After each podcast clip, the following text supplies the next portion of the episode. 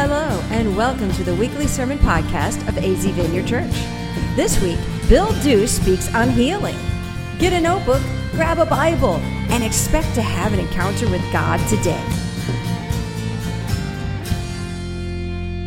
for me to mess up that when when things went well that was my abilities and what he had given me when things didn't go well that was him punishing me see that that leads to an attitude many times of well god gives sickness or at least capriciously allows it that's why that teaching is so important so I see this happen every day, and maybe somebody can relate to this. I would like to know if there's one person who's relating to this. Uh, Okay, father figures, yeah, every bit, yeah. So um, I saw this in our San Diego paper. I live in San Diego, and um, I saw this in the paper in 2014. Um, the father had a son playing football at the local high school there, but the father was in the service and, and stationed in Oklahoma, and for whatever reason, they, the, the family was staying in, in San Diego. But he was going to have about a nine month period where he was going to get to be home, and he was all excited about, I'm going to be able to be there for my son's senior year playing football. And then, then he said, he was diagnosed with a brain tumor. And this is what he said When they said it had to come out, it really rocked my world. I had a season of watching my son in his senior year playing football. I had planned to do a lot of surfing. Well, big plans, but I guess that's just God's way of knocking you down. I went and taught at Christ for the Nations in uh, Medellin, Colombia, and they, they brought a, a, a, they led a blind guy in. You know, he had the cane, and they led him in. Um, I deduced that he was blind. Spiritual, yeah. And so that that night, I was teaching a lot of some of the things that I taught, um, you know, yesterday, and teaching that God does not give sickness, that He loves us, that He wants to heal us, etc. And at the end of the session, he um, he confessed to one of my team members that he had thought always that God gave him blindness so that he could be a, such a good witness that even though he was blind, even though he had an, an, an in, incapacity, he still loved the Lord. And he recognized that was a lie from the pit of hell. And he repented, asked for forgiveness, uh, asked for more of the presence of the Lord come into his life. The team began to pray for him. He began to see light, and by the time we left, he could see movement in his eyes. Wow. Yeah. So here, here's where I stand. Jesus said, If you've seen me, you've seen the Father. The Father and I are one. When the leper comes to Jesus in Mark chapter 1, he says, If you're willing, you can make me clean. And Jesus says back, I am. Okay, there's one of you that got that Bible verse. That's really good. Willing, is that what it says? Yeah. Is that what it says? Yeah, this is yes. This is no. So I was down in Brazil and talking to my, my translator, and I said back to them, you know, what Jesus said, I am, and I expected them to say something. I knew it wasn't going to be in the language that I would understand, but I knew I, I was going to get something. And they looked at me blank, kind of like some of you did. And I said, Marcella, did you translate that? Yeah, every word. Really? Well, they didn't say anything because our Bible doesn't say that. Well, what does your Bible say? It says, I want to. Then we went to Japan found out their Bible doesn't say I'm willing, doesn't say I want to. It says, it's my heart to. Oh, come on. He's willing. He wants to. It's his heart to. It's who he is. He can't help himself. He's, he's modeling the Father's love. He said, If you've seen me, you've seen the Father. The Father and I are one. No one comes to the Father except through me. I am willing to be the healer. I came to do the will of my Father. So, what is the will of the Father regarding healing? His will is to heal. So, this, this attitude is kind of prevalent. So, if you get close to me, you'll notice that my, my nose is a little bit discolored because the, the blood vessels are starting to work. I had a, a, a form of cancer cut out, um, and it, it was more of an operation than everybody thought. And the guy who actually fixed the nose, he wasn't the one that cut it out, but the guy who fixed the nose um, had to do a lot of stuff that he didn't plan on doing. And so I wrote on Facebook, uh, probably still under the influence of drugs, that you know everything went well and um, going to have a good recovery, et cetera, et cetera. Well, then um, when I started to come out of the drugs, my wife told me it, it was a little more complicated than what you thought. So I wrote because I want to be honest, I want to be real with people. People know me uh, for the last 20 plus years, moving in the healing anointing. So I said, I would be remiss if I didn't post after posting such a positive report uh, it turns out that scraping on the nose was more than it was expected. When the doc got in to fix it, um, he didn't have enough, uh, enough flap to, to fix it, and it's going to take a while to look right, and maybe even more surgery. Didn't have to do that. And because of that, my nose tip turns up, showing more nostril than anyone would like. Basically, I look like a pig.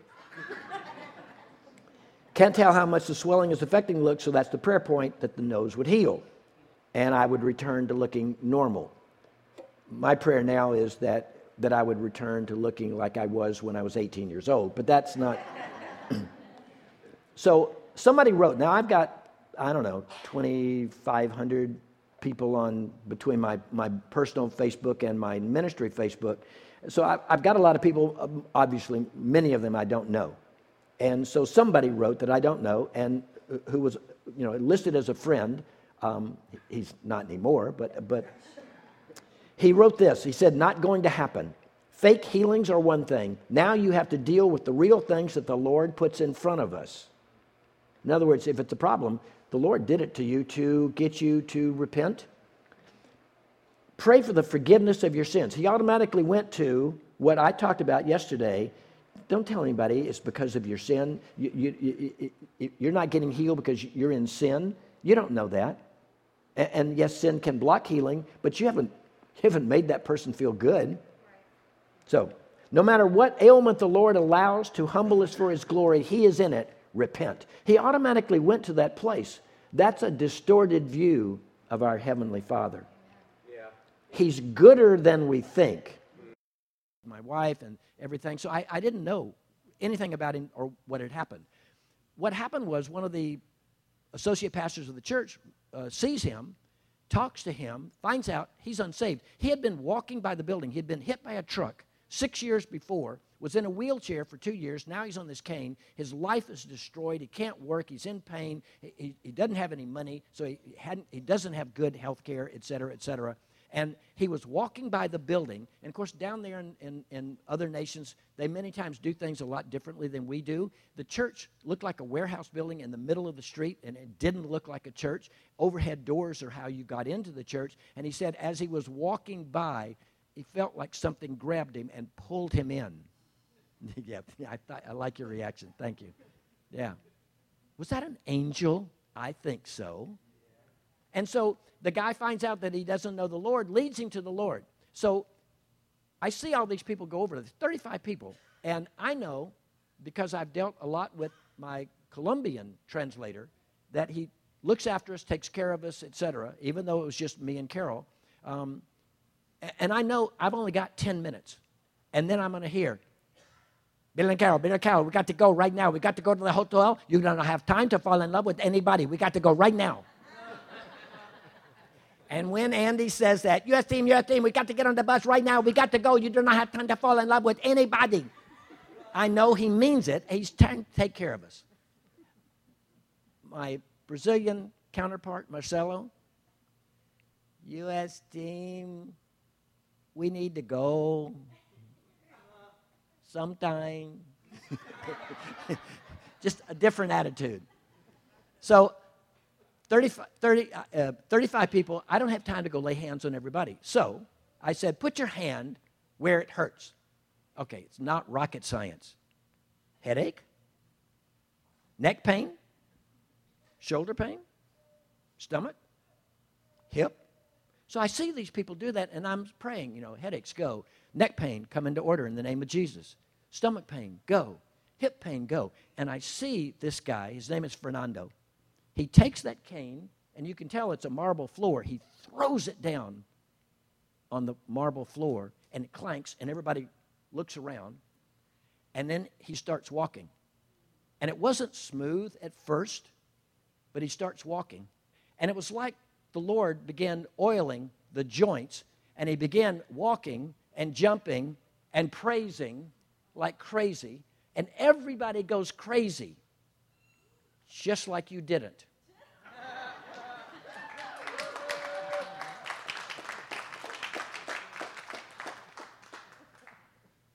Many times, when there is a dramatic healing, there's an anointing for healing. So I go down and lay hands on him to be anointed to heal.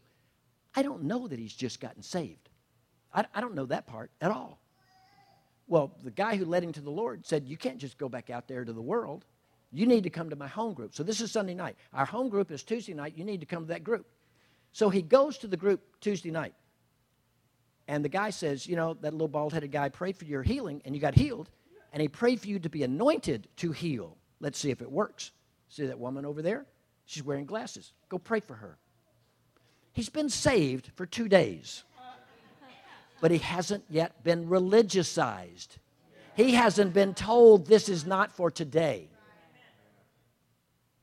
So he goes and he prays for her. Now, he's not been through the Bill Dew School of Healing and Anointing. He doesn't, I, I, how does he know what to pray? He's not been in church, he's not been churchified, he's not been vineyardized. Who knows what he said, but this is what we do know. When she put her glasses back on, she couldn't see. Takes her glasses off, she can see. She got healed because he prayed and the power of God flowed through him. You see, God wants to use us where we are. And it wasn't a pastor, it wasn't a leader, it wasn't an elder. It was somebody who had been on the streets, who had had an encounter with a loving father, who had gotten any kind of knowledge of God from here to here. So he comes back and he tells me this story on Thursday morning as we're teaching. And that morning, we walked 10 blocks back to the hotel no cane, no pain, no limp, literally almost skipping. The love of the Father being poured out. Amen. Amen.